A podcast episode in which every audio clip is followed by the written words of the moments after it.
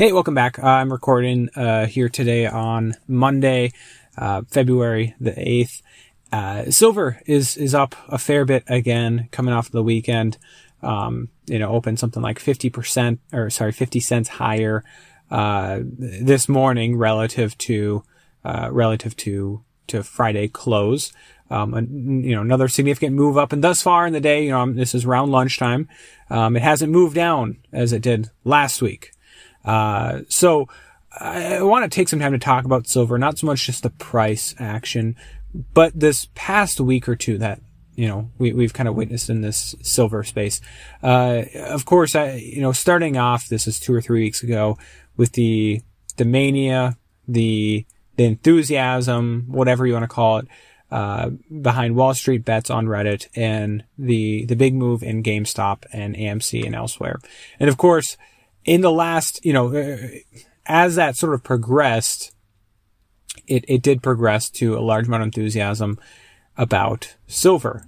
And, and some would say that, that it was just a few people on Wall Street bets that talked about it, you know, um, and that it was everyone else on, on Twitter or YouTube or elsewhere that, that was, making a big deal out of it. You know, I think that the truth of the matter is that it did extend far beyond Reddit and on Wall Street bets specifically. I think a lot of the silver oriented posts were, were deleted.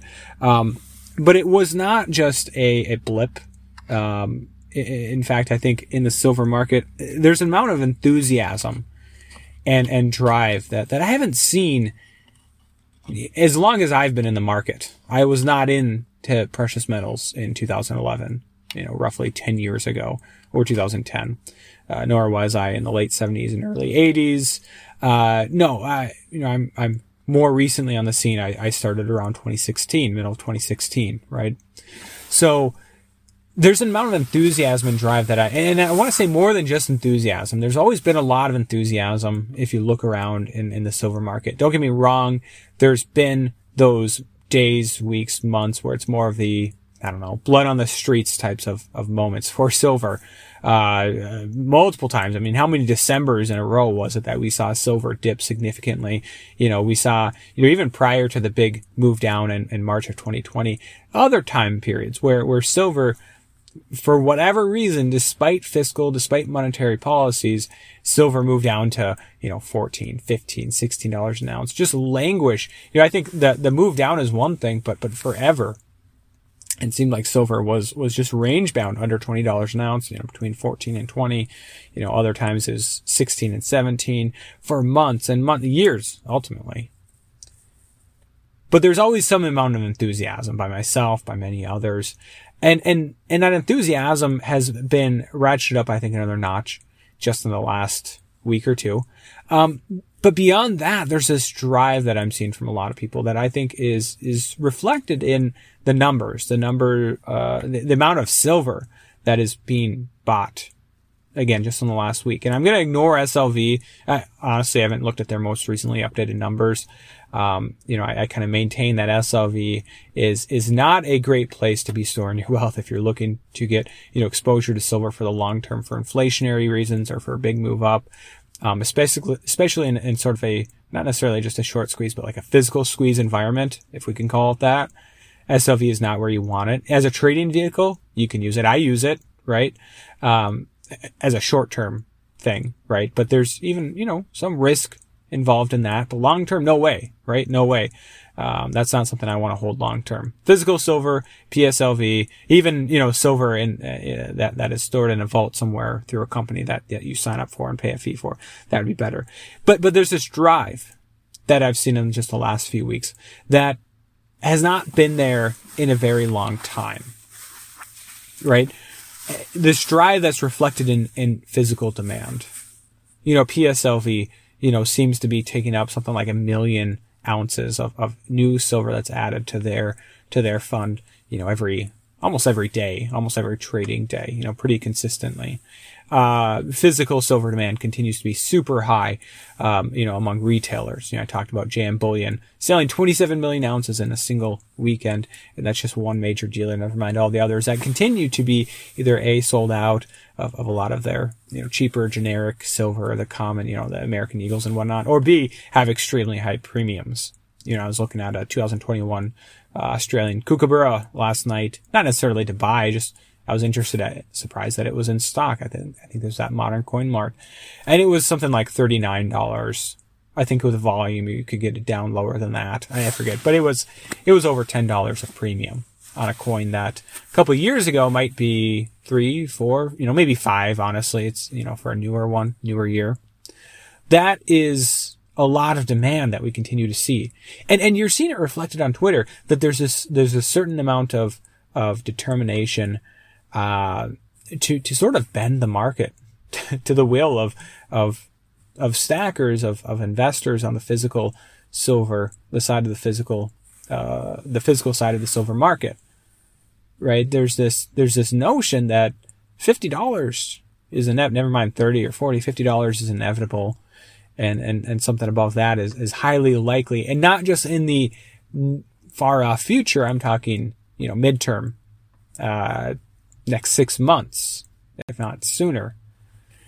I'm getting the same sense from a lot of, of, of, um, you know, long time veterans of, of this silver and gold space, you know, this determine, this determination, almost this determinism that it's almost been determined that, that silver is going to, and, and you never want to, to make an asset seem like a sure thing. And I don't want to here. Uh, but what I will say is that the amount of physical demand I think we've seen in just the last week or two, this isn't just a bunch of new buyers. I think that's part of it. But I think there's a fair number of people in the silver market that have realized, hey, this could be my last chance to buy silver at sub $30. Right? People that are veterans that have owned and bought silver for, for many years that, like so many others, were waiting for the dip, right? We're waiting for silver to drop to below 25 or below 20, like it always does, right? Like it always has in the past. And then there's this realization like, well, okay, I have a lot of silver, but I want more because I have a high level of confidence it's going to go higher. And that type of physical demand, that type of determination, I think will do just that. You know, it will bend the market sort of to our, to the will of, of those that are, you know, buying the physical ounces. It's, it's really astounding, right? And maybe I'm, I'm sounding too, uh, what's the word? Not, maybe not dramatic enough or too, uh, too casual about it. But the amount of enthusiasm, the amount of drive that I've seen in the silver market, just again, this last week or two, caught me by uh, you know off guard, and and it really is is surprising and it's encouraging. You know, the other thing I wanted to talk about today was something that was brought up by um, uh, Craig Hemke, uh, TF Metals report. Something he's been harping on in the last week or so uh, is is yield curve control. This is really interesting to me, right? And I think it has uh, uh, to do a lot with with precious metals, with silver and gold. Uh, the bond market and interest rates, uh, they they determine they are an important contributor to you know what the market determines as sort of the fair price for silver and gold. Now, I mean fair price. I mean what is that in the manipulated market? But silver and gold have performed very well in low interest rate environments. I'm not talking just the Fed funds rate. I'm talking yields on, on bonds.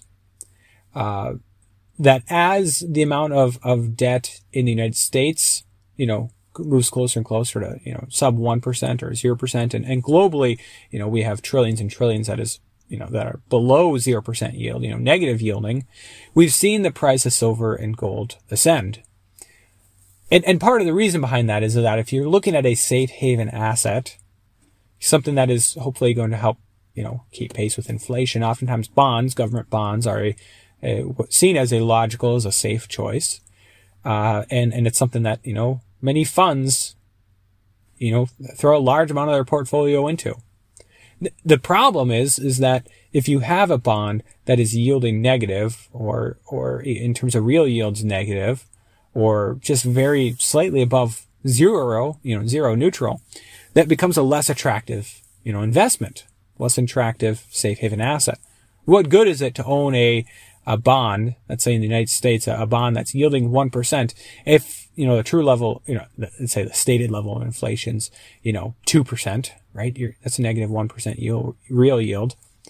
And, and maybe the real rate of inflation is closer to like four or five or higher, you know, that starts to add up. And so you start to look to other, you know, assets. Uh, for for pension for pensions for a long time when when they see yields dropping, they've always run to things like private equity, commercial real estate, and of course the stock market. Right, looking for that higher yield to offset the, the dropping yield in the bond market. Um, for others, it, it, precious metals, right? Something that's a relatively stable asset that is going to keep pace with or exceed the rate of inflation in terms of, of their returns. It's a logical choice. And so this is really important.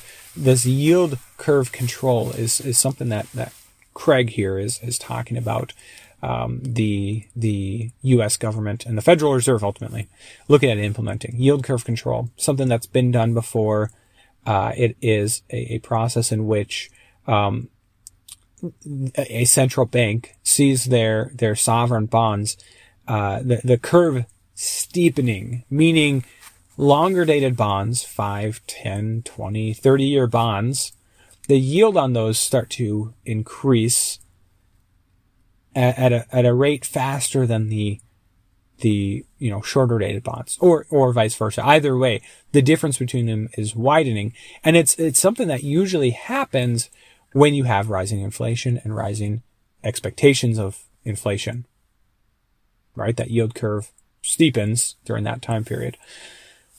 And that's what he's talking about here, this yield curve control, something the Fed can potentially implement to offset that, to try and control that yield curve, to try and keep the steepness of this curve less steep, right? So, so instead of, you know, let's say a, a 2% spread between the five year and the, the 30 year, just as an example, they could keep it at 1%, right? Or cap it at that. Now, the problem with that is that it a it usually requires the Fed to play around a lot with their balance sheet. Usually, is an expansionary process to their balance sheet. The other problem with it is that yields are no longer following what the market is saying they should be doing. Longer dated bonds should be going up because of higher expectations of higher inflation. But if they're being controlled by the Fed, and don't get me wrong that the bond market is controlled by the Fed pretty significantly through their current QE, you know, holdings and purchases and their current balance sheet. But if they're actually targeting yield curve control, all of a sudden precious metals look much more attractive, right? Because no longer is, uh, uh, you know, a longer dated bond you just barely keeping up pace with inflation. It's well below the rate of inflation because the central bank's controlling it. You know, why would the central bank control it? Well, partly because higher interest rates tend to pop bubbles like stock market bubbles, you know, potentially real estate bubbles, etc., corporate debt bubbles, right?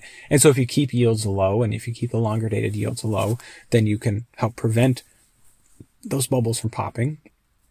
But ultimately what you're sacrificing then is well, the currency, the underlying currency, in this case, the dollar. This is a long-standing, you know, uh, um, belief or opinion of mine that that the Federal Reserve and the U.S. government ultimately will more or less sacrifice the dollar, or at least a, a significant amount of its value, in order to prop up things like the stock market, the bond market, the real estate market, or sorry, not the bond market. The bond market's going to go the way of the dollar, um, prop up the real estate, the stock market, etc. Now, now, the problem with that is if you do have the currency depreciate you know, by 10, 20, 30, 50, 80%, well, then none of those other things really matter. The, the, the economy would be in shambles, right? Venezuela, it's always used as an example. Venezuela's stock market, it would always go up when, well, inflation was happening. And that didn't mean it was somehow in a bull market, uh, at least what we would consider a bull market, right? It was hyperinflation. I'm not necessarily talking about hyperinflation, but high levels of inflation. Then yeah, you get that same that same thing happening with yield curve control. And this is a huge, huge boon for precious metals. Because like I said before, lower interest rates and lower yields on these bonds are a big boon for precious metals. Well, how much more so will that be the case if yield curve control is implemented or something similar and those longer dated bonds are kept at an even lower level than what the market otherwise would, would decide they should be at, even with, you know, the existing Fed intervention hugely bullish for precious metals as a safe haven asset that's going to keep pace with that inflation. So something I want to talk about, touch base on today. We can talk more about it in the future, though. Um, again, you know, going back to the beginning of this podcast, the drive, the determination, um, the the enthusiasm in the precious metals market really has me feeling more enthusiastic about all this. and, and it's really, it's really exciting. But, but anyways, I'll let you guys go. As always, thank you from the bottom of my heart for tuning into today's podcast and God bless.